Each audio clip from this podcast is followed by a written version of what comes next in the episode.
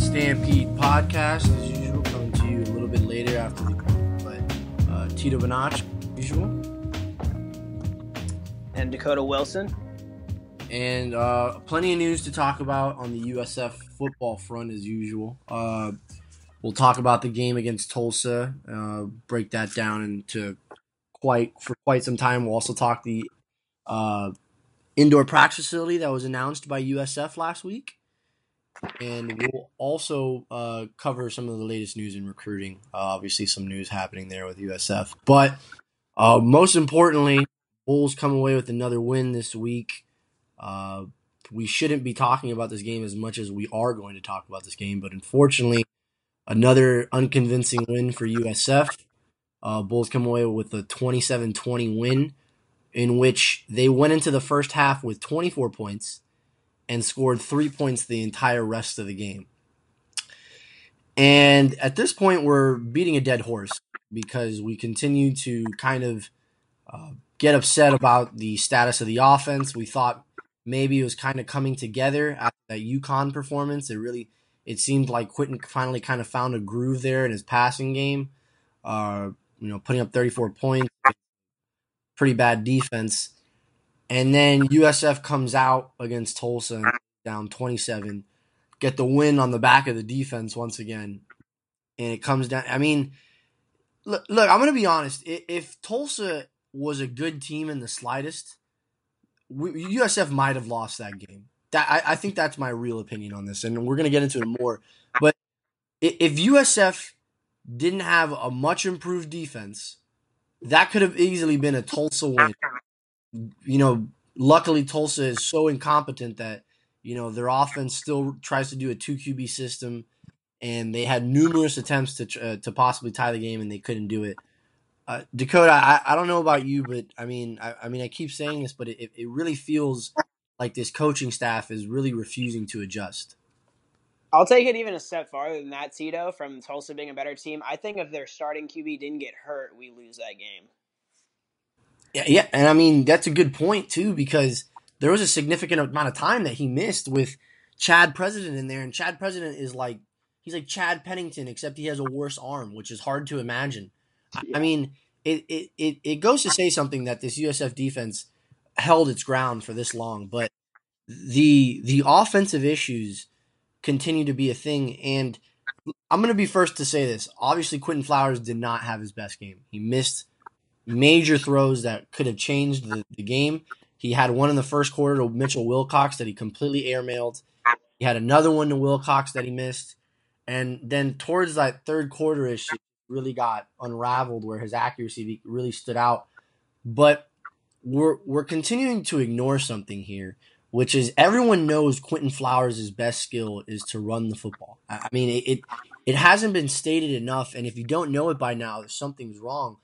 And this staff, for whatever reason, and maybe by design or by by just the understanding of how they scheme, continues to try to force him to be a pass first guy, which just it's I don't think it's his thing. And I and I and I'm, i keep trying to give the staff the benefit of the doubt, but they are really trying to force a, a circle into a square hole here. Yeah, I agree with you. If you look at Quinton's stats this year, I mean, I think he was completing almost 60% of his passes last year. Uh, but this year, he's only completing 53.3%. And this last game, he went 11 for 28. Yeah, and, and, and it's it goes to say something that Quinton Flowers' production has dropped significantly from last season. He's got 26, he got 17 touchdowns to five interceptions. And look, like like I said, I think you know, yeah, he missed a significant amount of throws during that game, and it, the reality is, is if he makes those throws and to to his defense as well, Marquez Valdes-Scantling continues to be uh, injured with drops. I mean, he he dropped I think three passes that could have given Quinton some momentum moving down the field. Uh, but th- this staff, when you look at some of the things that they're trying to do, and and here's my best example of this. So uh, last week against UConn, USF threw to the tight threw to the tight end for a touchdown against Mitchell Wilcox, and we said on this podcast that the linebacker so shocked that the running that the tight end caught a pass in the end zone, they had no idea what to do. This week it was something different. It was instead of getting the running backs involved early on in the game through the passing game. Quinton decides to drop one off to D'Ernest Johnson. I think it was somewhere around the second quarter. He just just a quick dump off pass. He he made he went through his progressions and drops it off to the running back. D'Ernest Johnson goes for at least 20 yards. And we don't see that play again. You don't see that play again throughout the entire game. And I, I just don't understand it. I don't understand how the staff can can get so diverse on a play call and then go right back to their game plan and try to shove it down the other team's throat. Yeah, it almost reminds me like of the stubbornness of it of when Willie was trying to run that power the first couple years that he got here. We finally, uh, they finally like the light flicked on in his head, like, oh crap, I got some athletes on this team. I should probably spread the ball around.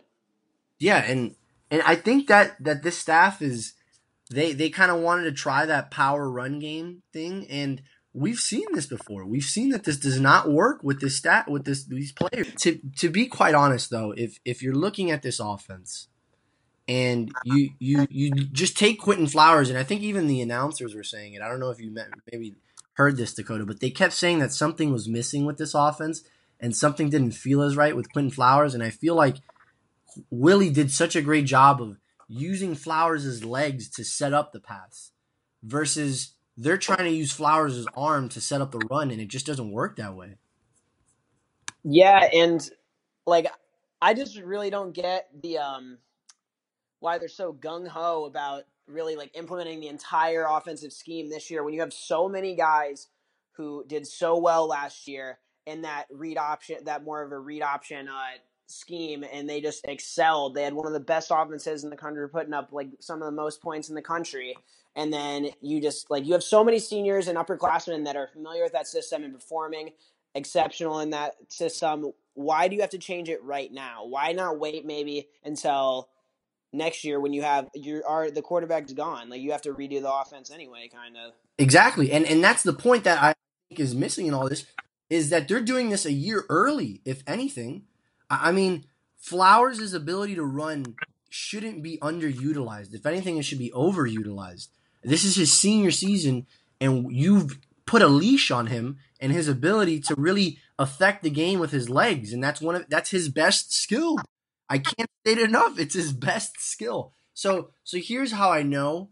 Here's here's a, a, a great description, right? I you rewatch the game and the entire third quarter, USF spent it. USF's offense spent it on Memphis' side of the field. They came away with three points the entire game. The entire third quarter, USF was on Memphis' side of the field and they couldn't punch it in. You mean Tulsa? Yeah, uh, oh, sorry, yeah, on on Tulsa's side of the field, and they well, put it in, and it, it's it's baffling.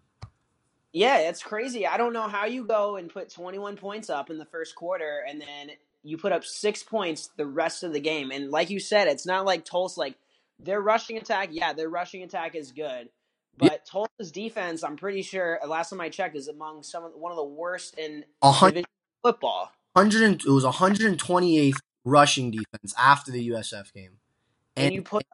Oh my man, and it's it doesn't make sense. I mean, the way the game started, you we were, you got you got so much confidence that this team was about to rout them, and that would have given this team a lot of confidence heading into this UCF game. Now, I I really I worry about not only just the game, I worry about this team's confidence entering that game. UCF is riding a real wave of momentum right now. They're beating teams down. And you know, I, I tweeted this and it was it was UCF played Temple this past week, but UCF forced a number of turnovers, just like USF did against Temple, and their offense converted those points into turnovers. USF doesn't have an offense that can do that right now, and it's truly concerning because when you're going to play a team like UCF that doesn't turn the ball over much, and uh, a credit to to McKenzie Milton, there, uh, yeah, UCF is number one in turnover margin. They're number one, tied with UM. Uh, and they're putting up the most points per game in the country, I think. Yeah, so you know this is this is going to be a a clash. I, I, mean, I'm still excited to kind of see what USF defense can can how they fare against a real offense because if we're going to be honest, this is by far the best team USF is going to play all season and the best offense they're going to face all season. Yeah, they're not slouches, and they're not slouches defensively either. And like like we were going off of like against Tulsa, we couldn't make our season average in rushing yards or to, I think total offense either against Tulsa. And how what are we what are we supposed to expect going into this week now? Yeah, and it's it's it just goes to show that and and I hate saying this because how am I going to say that a 9 and 1 team right now is failing? But th- this team in in several aspects, just not just wins and losses. And this is going to sound crazy. This team has failed to meet expectations in certain areas. The the the you know capability of the offense, the explosive offense, it's not nearly the same. The the ability to spread teams out, not nearly the same. And, and the ability to, to really beat teams down as well, which this, this goes back to Charlie because we, we said in the previous podcast that, you know, he takes the foot off the wheel. But I don't I, I just I this team I this team's identity has completely changed, and, and this is a big point to me. Dakota, what would you think was the biggest I like characteristic about last year's team? And obviously that is with Marlon Mack and Rodney Adams in it. But what was the main thing you could point about last year's team on offense? What was the main they had? They're explosive and they weren't af- afraid to step on people's throats. You look at referring again, once again, back to the Tulsa game. I think Tulsa turned it over. We had it on their 30 yard line. We couldn't punch it in for a touchdown. Yeah, and, and that includes uh, an errant throw from Flowers that he shouldn't have made, obviously. If you look on that play, uh, D'Ernest Johnson looks a little bit open, but it, it's to, to me, it's like this staff decided to take this team and make it from, all right, we're all speed to, all right, let's make this team as power as possible and then we'll make speed secondary. You and you can't do that. You cannot do that. That's like a that's literally a Big Twelve mentality. That is it, uh, it's almost a Big Ten. It, they're trying to like yeah. make it into a Big Ten offense. Or yeah, I don't I don't get it. And, and and look, we're complaining about a win, but if if this team wants to accomplish what it really should accomplish, which is a conference championship, there has to be several changes made to the way that this team has been playing.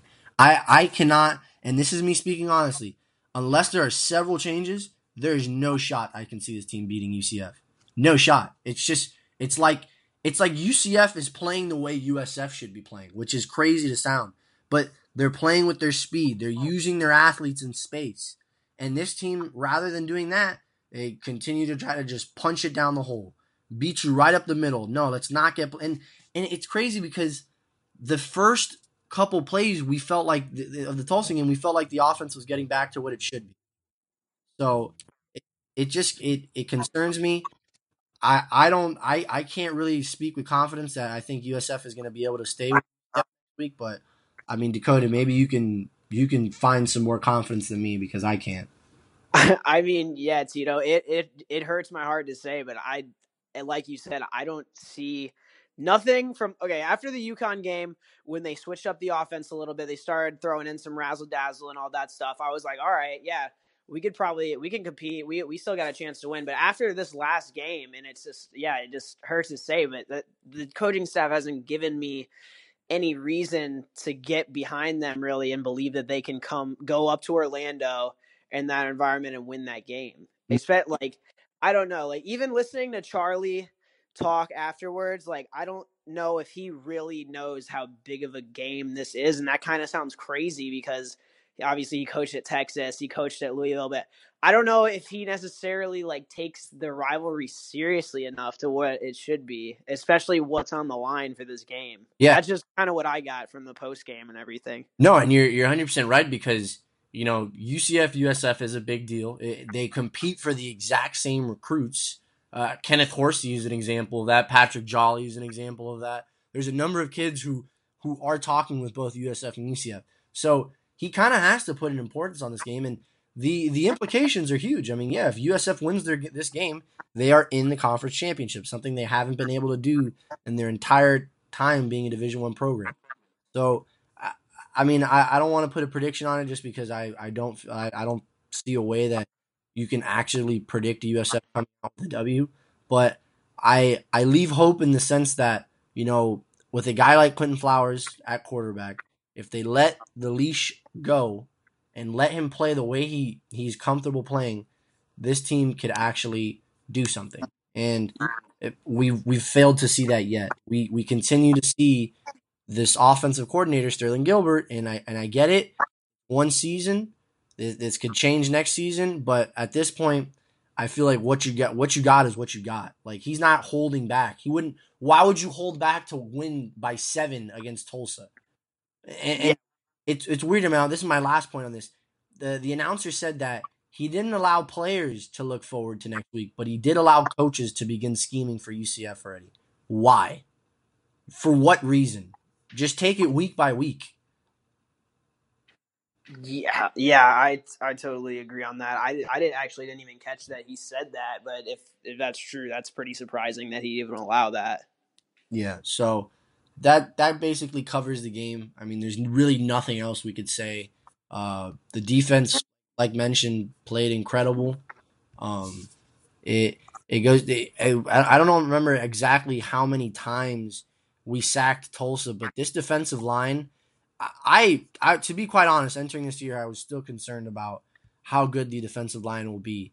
But with the way that they've played this year, they're they're one of the top ten teams in the country in sacks, and it's crazy to think that we all thought last year that the reason USF wasn't able to to kill teams was because their defensive line was just was not of up to par. Yeah, they uh we sacked Tulsa like five times, I believe. And I I'm with you too on that. I, I never saw the defensive line. I didn't think the defensive line was going to take as big of a turnaround as they have, and it's really surprising.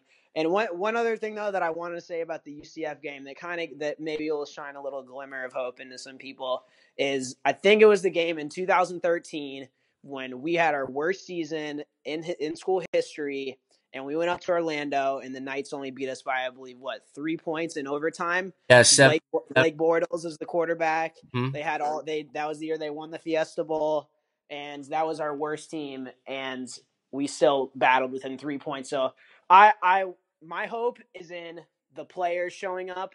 Mhm. Once again, I don't know if the coaching staff really.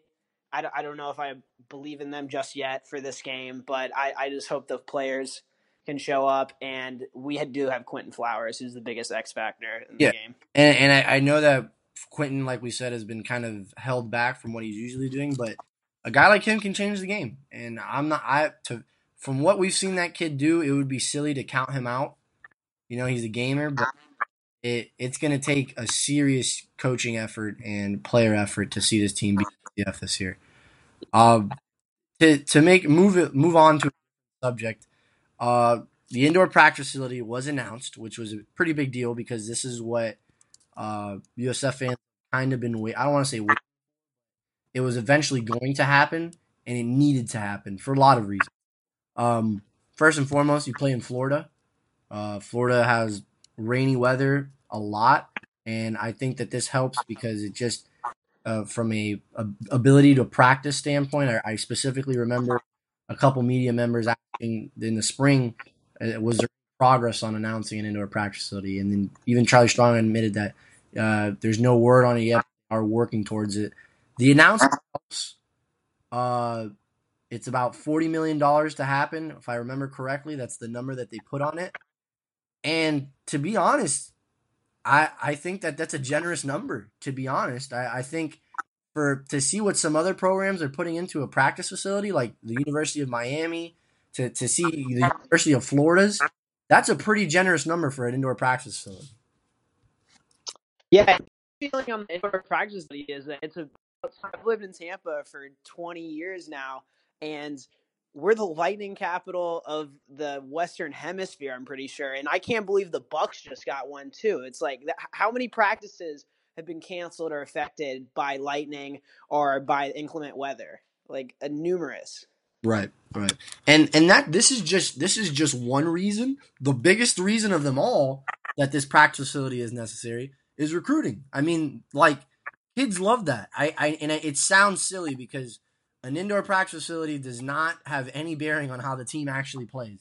But you you you cannot sit here in this age of recruiting and act like an indoor practice facility and very very good facilities do not play a part in recruiting. You can ask the University of Tennessee, you can ask the University of Alabama, you can even ask University of Central Florida. They're installing a what is it a, a lazy river for yeah, uh, village or whatever. and and the as as silly as it sounds, because that's a silly ass idea. That is that is as silly as you can get. Kids are into that. Like that plays a part into recruiting. Yeah, I, I think the lazy river is a little silly, but like you said, the kids are into all the bells and whistles. So the bigger the better. The more stuff you can put do to it, the more likely you are to land some more heralded recruits. Yeah, and and it's crazy to think that like if you looked at uh, some of the comments on Facebook and whatnot uh, d- after the announcement of this stadium, that people were actually upset that th- that uh, indoor practice facility is coming before the stadium, and I, I really can't understand that logic by any any means. Like that is the most backsided, backwards logic I've ever heard in my life. Uh, fortunately, I didn't meet anybody who actually said that because I, I can't understand it for the life of me. Like this should be a positive announcement for USF. This should be like, wow, USF is actually committing to their athletic football program in a serious fashion. And Dakota and I have you we've had this conversation that there have been times where we kind of questioned whether USF really values its athletics that seriously. And this came out, I think, what like maybe a couple a day after we had that discussion, and it, it should be a positive announcement that they actually are really investing into this uh, this this athletic program. It's going to take a lot of money, and I don't, I, I'm, I'm interested to see from from who, but I, this is supposed to be a positive thing, and I, I can't imagine how somebody could be upset that this is coming for the stadium. It's absolutely a positive announcement. Like we were just talking about, uh, practices are the, one of the more important things, or the most important thing leading up to games. And if you can't practice for any reason, then your game plan is going to have some holes in it.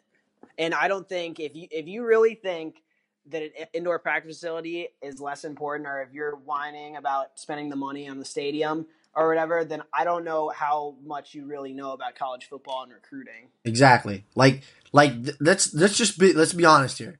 When do you, I think a stadium will not come to USF? Sheesh, I think not by 2020, 2022 maybe.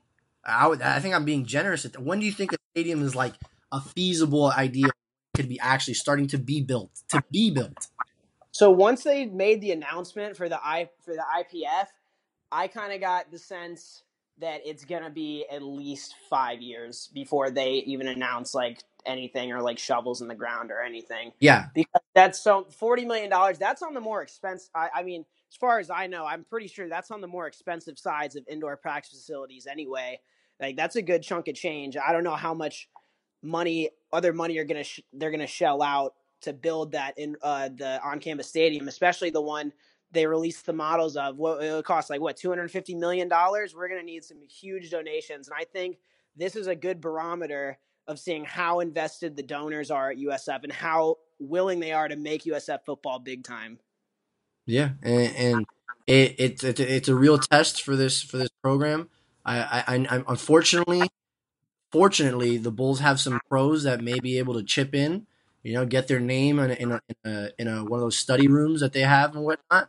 But it, if you look at it like Clemson, Clemson's indoor practice facility was 55 million and it's 80,000 square feet. You look at Colorado's, they they had a whole rebranding of their athletic facility and that cost 156 million dollars. So it, I, I get that USF is kind of breaking the bank here, but at the same time, you look at the grand scheme, and those are Power Five schools. Those schools get a lot more money than USF, but it for USF, this is a big commitment. It's encouraging to see, um, and I'm interested to see how the money comes. Actually, I, I, I want to see uh, who steps up to the plate. Do the donors step up? Do the alumni step up and make contributions? That's going to be big. Yeah, with that, those are Power Five schools, but I also think USF like USF has a really large alumni base. I'm pretty sure, like, so we should be able to to fundraise money, and it shouldn't really be as big of a problem as it is. I just don't. I I feel like that Big Three complex just is even just because the program again, it's 21 years old it's not brand new, but it's still kind of new. I know several of my friends' parents that went to USF, and they root for UF. They did. We didn't have a football team. They root for UF. They root for FSU. Well, I gripe at them, whatever. But that that's a huge problem with USF is that like some some of the donors I don't even are the alumni I don't even know how willing they would be to donate, and it Yeah. sucks to say. I mean, and just to, to not to put a damper on things, but the turnout for that senior day class was god awful. That was atrocious. It was embarrassing, and and you cannot point to oh it's a Thursday game, oh it's against Tulsa who's not good. Like USF was lucky to have that group of seniors because they actually invested and turned this program around from where it was going. And to see that type of turnout, I think the the, the actual number that Joey announced was seventeen thousand. That's terrible. That's just terrible for a team that's eight and one. You know, it, it's it's just unacceptable. But there's nothing you can really control about that. Uh, as far as the indoor practice facility and the stadium goes, look, it, it's an encouraging sign. Uh, it was great to hear. Uh, I, I think it's a major move program to kind of uh, really step up in terms of the recruiting aspect in the state. Uh, but so hopefully it, it kind of uh, gets the funding that it needs to. But I, I don't think they they didn't even put a timetable on for when it would happen. It's based on funding, correct? Yeah, it is. But I've been hearing I don't know how true it is, but I've been hearing from some uh some people that I know that there there ha- there's some other gifts that they haven't announced yet, but I don't know whether like I can't confirm if that's true or not yet obviously until the information comes out. Right. Uh, moving on to the recruiting aspect of it now. Uh, Bulls had a couple uh, announcements this past week. We had a decommitment from Sean Peterson, and then I believe uh, technically it might be, but uh, we had from uh, Gerald Jackson, who also said opening up recruitment. So uh, I this is weird because I don't want to say both of these guys were expendable. If you had to, if if I had to pick a couple kids who could be pushed out of the class, I would have thought these were guys. Yeah, especially um kind of Jackson and me because he didn't uh he doesn't have a whole lot of film out or anything from his senior year. Actually, I don't know if he has any highlights out, so I'm pretty sure the school is recruiting him as a DB, but he was such an early take and he, I'm sure he's a talented kid. You look at his junior highlights, he's 6'4", 6'3". He'll find somewhere to go. Yeah. But I just don't know if he was the right fit uh, for the Bulls. Yeah. Peter, Like- Peterson, I thought he I thought he had some uh, he had some potential at uh, linebacker, but I guess his heart is really set on playing running back or staying home or something. Yeah. So from the Peterson situation, it seemed like he's he's been really dead set on playing running back now. I think USF took understanding that he was going to play a linebacker or a defensive end. Uh, to be honest, I, I think this is a circumstance where USF is kind of in the right. I there's too many athletes in the state of Florida to to take a kid like Peterson at running back when he could be a much better player on the defensive side. And, and from my understanding, the FIU side, they told him he could play running back uh, just to kind of get him in the class. Whether or not that's true or not, it turns out to be, and whether or not Peterson turns out to be a successful running back is remains to be seen. I think with the way USF's recruiting class is shaping up, with a guy like Jerome Ford, uh, with already a guy like Brian Norris in the class, I think that they feel confident on the remaining running back targets, and that if if you know they strike out on Ford, possibly they can swing and get a different type of athlete. So uh, I don't, I, I'm not overly concerned with a guy like him jumping off. I think that's I I echo your thoughts on Jackson as well. Um, I thought he had a tremendous potential as a safety. There had wasn't really much tape of him playing it, concerning. Uh, and from the limited that I saw, wasn't convincing enough to to kind of make me feel comfortable that he'd be able to really crack the depth chart here. Uh, to pair that with the fact that USF has a guy like uh, Keon Health class who seems like a really impressive safety. Uh, they have also Roberts in the class who's another impressive safety. So, and also figure you have Jamon Thomas for at, uh, at least another year, I believe. So, uh, some some impressive athletes on the defensive side. Oh, sorry, Devon Matthews, that's his name. Yeah, Devon Matthews. He looks like another uh, an impressive secondary athlete.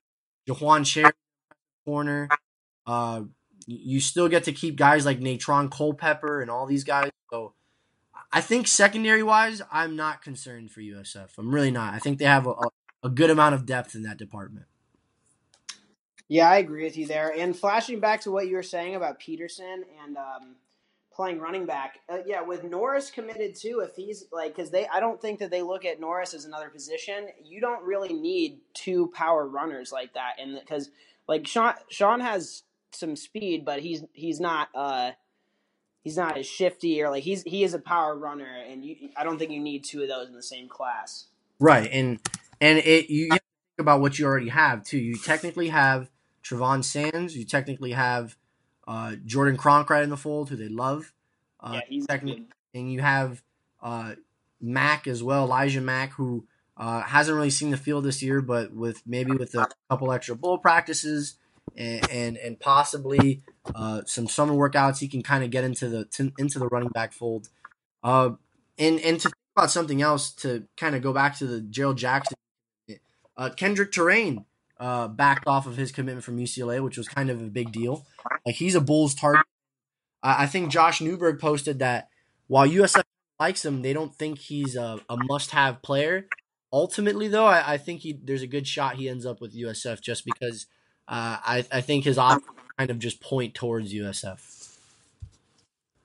Yeah, I agree. But he did. Uh, I will give credit that he did have a pretty amazing interception. I think the other day against Jefferson, it was um one of the top plays on Hudl of the week or something. Oh, really? Yeah, nice one-handed interception in the back of the end zone. It's pretty impressive. Uh, regardless of USF's opinions on him defensively, he's a kid that if he comes to USF, he he can see the field early, just because of his size. Like he's he's almost similar to Kendrick Terrain. Or sorry, not Kendrick Terrain. That's who we're talking about. Um, Natron Culpepper, in the sense that their size gives them an advantage to see the field earlier. You know, USF obviously uh, they have some corners who are lack in size. A guy like Ronnie Hoggins. You have Mike Hampton. Uh, you know, I mean, Mazzi has played amazing this. So uh, I think you, your secondary should be fine. Uh, would still like to see them add some quality line class. Obviously, uh, there's been a development with James Miller that it seems like Miami uh, is kind of there. They haven't officially offered yet. Uh, up until Miami getting involved in his recruitment, I thought Miller was kind of a USF lean. Uh, if Miami throws an offer that kind of takes all bets off the table, uh, he was down Miami for the the game against Virginia this past weekend. But you know, for USF, it's going to be interesting to see how they kind of handle these few remaining linebacker targets. And one guy that I kind of have circled here is Daquan Jackson, Robert E. Lee. So USF has had a strong pipeline to that school. They landed uh, Demetrius Harris out of there, Kirsten Johnson, and Jackson has two key, two yeah, two teammates committed to USF in uh, Vincent Davis and Eugene Bowman.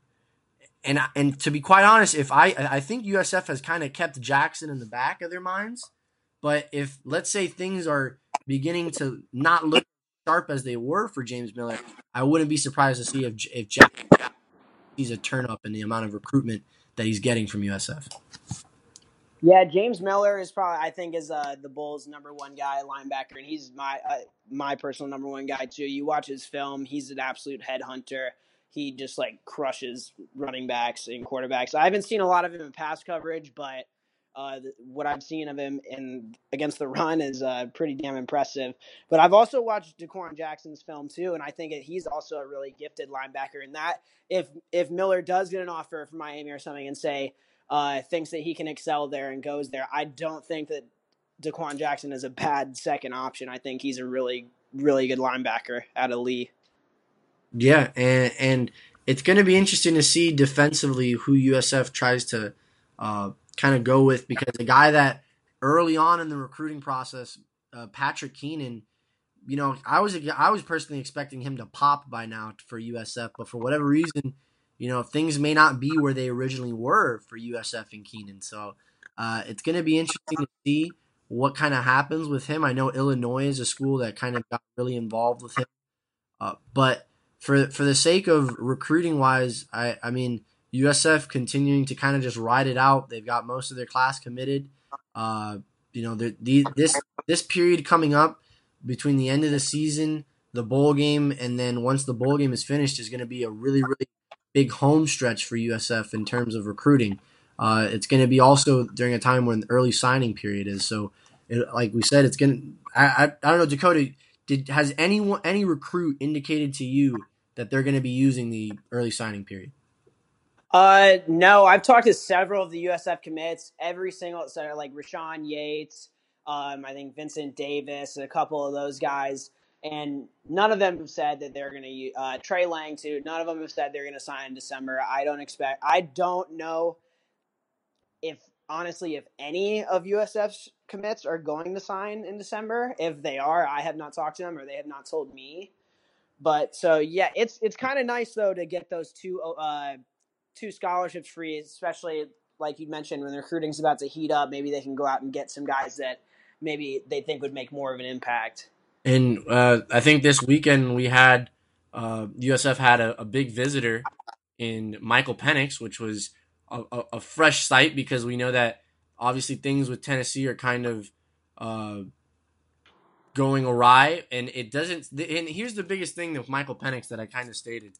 Uh, he actually is committed to you to Tennessee because of tight ends coach Larry Scott.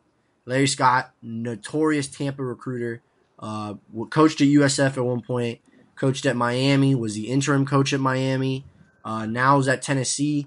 Uh, he had CJ Cottman committed for a while before they turned him away. Uh, and look, he's he's a tremendous Tampa recruiter. His job is no longer secure with the sense that they promoted – uh, Brady Hoke to be the interim, which is really surprising because Brady Hoke as an interim sounds really, really weird. Uh, and and I, I, thought they would have gone with Scott because they would have given him a chance to possibly go out and win the job. But with with him in the fold, this is the exact door that we were talking about that opens up for USF to kind of make a move for Michael Penix. And Dakota, you reported that he was at the game on Saturday, which is an encouraging sign. Yeah, he was. I saw him right on the sideline. He was there talking with uh, Coach King, and I think it was Coach Lindsey Lamar too. We're uh, chatting it up with him, and uh, Quinton, even after he had a senior day introduction stuff, uh, even came up to Michael and gave him his gloves too, which I thought was pretty neat. Yeah, so uh, I I don't know how impressive that win was for a guy like Penix. Um, it, it, it's it's weird because if you look at it, Penix has to kind of restart his recruitment, and USF has been there the entire step of the way. So I think USF can maybe finagle their way into landing an official visit. I think it's hard to imagine a guy like Penix not taking visits at this point, especially with the fact that they have another QB already in the class. So uh, it's going to be interesting to see what happens with Penix moving down the line. Uh, I, I know that USF from the very start has – made him a huge priority. Yeah, they've been on him since Willie was here. But uh, going back to that Larry Scott thing, that is, that's a that's a huge cog in his recruitment. And like you said, his job security isn't exactly uh, isn't exactly great at Tennessee with Butch uh, Butch Jones being gone and everything. And I I thought it was also interesting how they didn't name him interim because uh, I mean you're in Miami. Wasn't he the interim coach in Miami uh, a couple years ago? I believe he won four out of the final six games that he coached.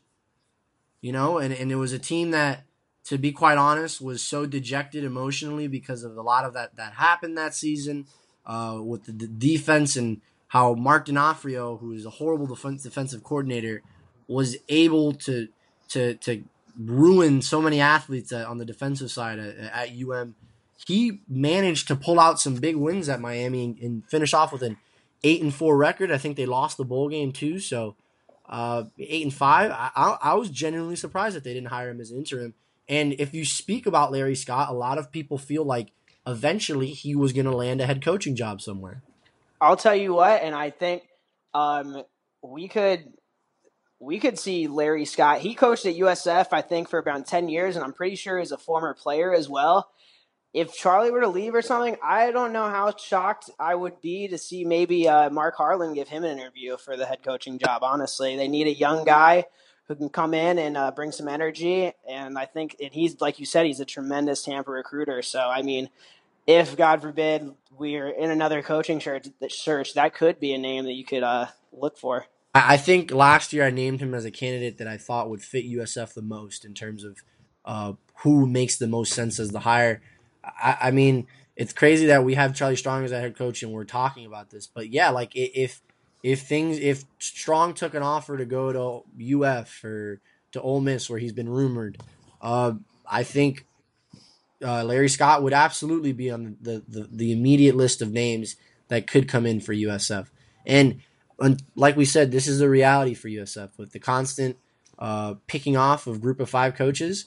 You have to keep your eyes open. And uh, I, I, think, like you said, though, Cog, uh, not Cog, but Scott played a huge role in Penix committing to Tennessee, with him possibly being on the move after the season's over. And I mean, just in general, the season that Tennessee had I, I think that Penix, the door is open for Penix to kind of look around now. And I, I, I specifically remember that some of the schools he had been talking to before were like Florida State. Uh, I think Penn State was kind of in there as well. Uh, I think Ohio State had, had kind of watched him throw, but they, they weren't technically interested. So I think Penix is going to give some schools a look. I think USF is going to be one of those schools. Yeah, like you said earlier, I could uh, I could see them wiggling their way into an official visit, especially with all the uncertainty going up there in Knoxville. But something I did uh, I did see is that he went to the USF game Thursday night, played in his playoff game. They won. I forgot who they beat, uh, or Palmetto. I think they beat. Um, and then the next day he was up in Knoxville. So that's also something interesting. That is pretty interesting, considering the fact that he considering the fact that, that how awful they've been playing, he actually took the time to go up there and visit. Um, as far as recruiting goes, I think that's basically it, Dakota. Unless you have anything else to add. Uh, no, not yet. All right, but uh, we are doing this podcast on Sunday. The UCF game is Friday. Hopefully, I, I think we can actually try to do one more pod before that game. We can get uh, a good friend Juan Toribio on to kind of talk about UCF, and uh, he can give us his thoughts as well. But uh, we'll be coming back with another episode. Appreciate you guys for listening as always, and uh, tune in next week.